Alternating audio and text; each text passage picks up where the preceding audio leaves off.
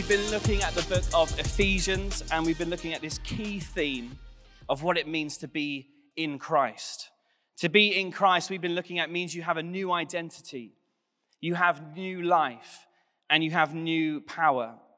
And we've been looking at it really because we're in a season of new things new term, new schools, perhaps a new job for you, a new role, perhaps you've got new responsibilities, new challenges that you've been looking at. We've got a new prime minister, and now, of course, we have a new king. And this quick look in Ephesians, really, we wanted to just start the term by encouraging each other. Encouraging each other in what it means to be in Christ. That whatever that new is for you, you can enter it full of confidence, full of hope, and full of uh, boldness as you step into this new thing. We have this new identity we looked at first, new identity, which the identity we have in Christ is the firmest and most secure foundations you could ever put your life in. And we have new life in Christ. We see that Gareth looked at last week. We have this um, truth that, that the way of the world where um, life leads to death, but Jesus comes and turns it around and he brings dead things back to life. And today, our focus this morning is that we have new power. And I'm going to invite Beth to read our passage this morning. If you want to turn to it, it's Ephesians 3. We're going to be reading from verse 14 through to verse 21. It's going to come up on the screen as well.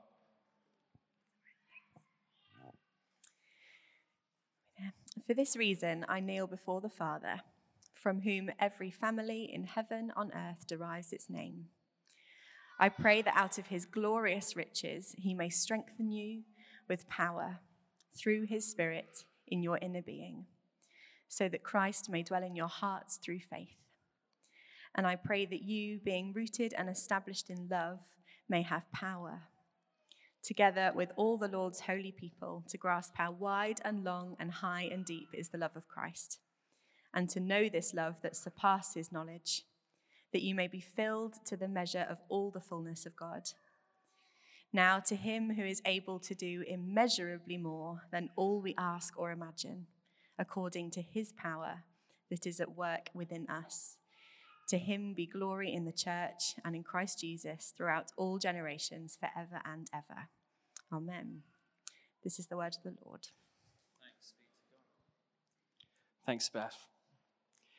We all need power. We need, uh, some of you need the power of a cup of coffee in the morning to wake you up. Uh, we might need the power of music to pump us up for a new day or perhaps to chill us out ahead of a busy day. We need the power of electricity to charge our phones, our devices, to light our homes, uh, to power our fridges. Um, I've just got back into the habit of, of running, and at the moment I've realized I haven't got much leg power. We need body power as well. And sometimes we need willpower. We need willpower to get through difficult or frustrating or perhaps tough situations, or just willpower to resist some things. Perhaps you're on a diet. We all need power. And without power, we wilt, we fade, we, we stop working. And this prayer that we've just read, it's a prayer of Paul's, it's a prayer for power. We saw back in chapter one that there was a prayer for knowledge. Paul prays that we would have knowledge, but here in uh, chapter three, it's a prayer for power. He mentions the word three times in verses 16, 18, and 20. So the key question for us today is what is, it, what is this power that Paul is praying for? Well, in um, many situations with power, in many objects, what you have is you have sort of a power input, you have a power throughput, and you have a power output. And so, um, just to explain that, here's, here's an iPhone. This is, this is my phone. And um, the power input, of course, is when, is when I plug this into the wall. And then I get the power from the electricity and it starts charging up my phone. That's quite obvious. That's the, the power input. The power throughput is, I guess, there's, um, there's emails on here, there's Instagram, there's fantasy football app, uh, there's uh, a lot of other pointless things here as well. Music. I think it makes phone calls as well, which is helpful. That's the power throughput.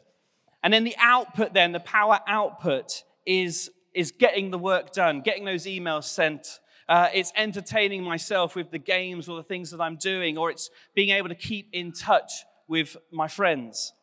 That's the power input, throughput, and output. But Paul is praying for power for us. And so, really briefly this morning, I want to look at well, what does it mean then? What's the input and the throughput and the output of power that Paul is praying for us, those of us who are in Christ? Let's look at the first one. Verse 16 tells us our power input. The power input is the work of the Holy Spirit at work in our inner beings. It said, I pray that out of his glorious riches he may strengthen you with power through his spirit in your inner being. Firstly, we see how secure the power source is. Our power, it says, comes from the Father's glorious riches. Sometimes power can be a bit, bit dodgy, a bit intermittent, but our power is from the national grid. And, there's, and it's in rich supply. There's no need for a price cap because it's going to be given to you freely. It's given to us. It's as a gift, this work of the Holy Spirit. And the fact that the, the input of the power is the power of the Holy Spirit, it reminds us that any, any change, any positive change or transformation that happens in your life doesn't come by us trying really, really hard for it. It doesn't come by us trying really hard in our own strength. If you've ever made a New Year's resolution or a goal to start the new term, perhaps you know how hard it is to just will yourself to, to make those changes in your life. I just stopped doing New Year's resolutions because I never kept them. If real lasting change is ever going to take place in your life, then we need a power at work inside of us, which is going to come from outside of us, the work of the Holy Spirit, which is God's gift to us. And then um, if we read verse 17 as it carries on, it says, So that, this is the purpose of it, so that Christ may dwell in your hearts through faith. That word dwell, it's a really strong word. It's about taking up residence. It's about settling down. It's about, it's about making a home. In other words, the prayer is that we become places more and more where Jesus lives and feels comfortable, where he's at home, where Jesus dwells. Imagine a, a couple. Imagine a couple who save up enough, a young couple who save up enough to have a de- put down a deposit on a house. And they move in, and it's a bit of a state. There's rubbish everywhere. There's lots of DIY that's needed. There's lots of painting that's needed. But they're just really glad to be in that house. And so they begin, as months pass, they clear out the rubbish, they paint the walls the color that they like, they do all the work, they've done a bit of DIY. Then years later, maybe, they do a loft conversion, or they put in a conservatory, or they do up the garden, they put a water feature in, I don't know. Then after 25 years, they're sitting in this home that they've created, and the, and the husband turns to the wife and says, Do you know what? I really like it here. This house is, we, we've shaped it to our, to our needs, to our tastes, and I just feel really at home. You know, when Jesus first comes to live in our hearts, there might be a bit of rubbish. There might be uh, bad decor choices. And perhaps there might be a, lot, a little bit of brokenness in us as well. But the thing with Jesus, he then sets about making our hearts a place appropriate for him there's a lot to do, but it's his aim, it's his purpose, it's his goal to take up residence in our hearts as we put our faith and trust in him. And so that's firstly that the input of power in our lives is the work of the Holy Spirit. It's the result then of having God's Spirit live within us is we become more and more and more the places where Christ feels at home. Because by the work of God's Spirit, we're becoming more like him. That's the input, it's the work of the Holy Spirit. But secondly, the throughput. What's that? The throughput of power in our lives is the love of Jesus.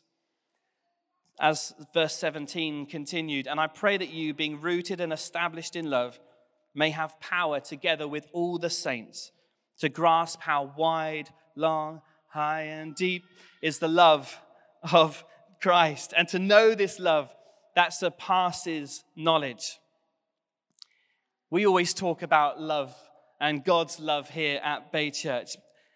And we talk about it a lot, but sometimes it's hard to understand it or believe it. John Stott wrote, talking about this verse, he wrote this The love of Christ is broad enough to encompass all humankind, long enough to last for eternity, deep enough to reach the most degraded sinner, and high enough to exalt them to heaven. As a teenager, I, I grew up. I grew up in church and I heard about God's love and I knew about God's love, but actually, I really struggled to understand it. I really struggled. It, it, made, it, would, it made sense to me that God would love someone who was lovable. God would love someone who was lovely, but I knew myself. I knew myself really well, and I knew I wasn't very lovely. I didn't feel very lovely. I knew my mistakes, I knew my weaknesses, and I knew my darkest parts. I didn't think that the love of Jesus, I, I recognized it for other people, but I didn't really think that the love of Jesus was for me. But as God fills us with his spirit, as Jesus begins to dwell in our hearts, we, we experience the love of God. The power throughput is the love of Christ. It's a power that sort of pushes us through, lo- uh, pushes us through life. And maybe in some of our cases, it's a, it's a power that carries us through life. And it's on offer to us despite our mistakes and despite our weaknesses and despite our flaws and despite our imperfections. A love that is deep enough, wide enough, high enough, long enough to cover it all and to make all the difference in our lives. So, the power that we have, the input is the work of the Holy Spirit, the power throughput is the love of Christ. And finally, the, the power output is the glory of the Father. The whole point that God would fill us with his power, give us power, is that the Father is glorified. God the Father is praised. Verse 20 Now to him who is able to do immeasurably more than all we ask or imagine, according to his power that is at work within us, to him be glory in the church and in Christ Jesus to him be glory in the church. That's us. That's God's people gathered here today. That's where God shows his glory and demonstrates all of his amazing power through you and through me. And then all the credit, all the praise goes to him. I love to catch up on any award shows that have sort of happened, not because I, am looking for any sort of Will Smith slap moments or anything, but I particularly like acceptance speeches, and particularly when they, they get up, the, the award winner gets up and they begin to thank their coach and they thank their mentor. They sort of recognize where the credit lies for this award, the work that's been invested in them by their coach, by their mentor recognizing that the credit is due elsewhere. Because I know a lot of the time we want the praise, we want the credit, we want all the thanks. Uh, I've noticed uh, that healthy leadership should be when, when things go uh, really, really badly, I should take the responsibility for that. And when things go really, really great, I should pass on the credit and give praise where, um, where the team performed well or whoever it was did really well. But sometimes I want to say, but this was my idea. This was my idea. Yeah, they did a good job. I thought of that because I want the praise. I want the thanks. I, I want the praise. But I could do without the responsibility. I could do without all the pressure that comes, that comes with it.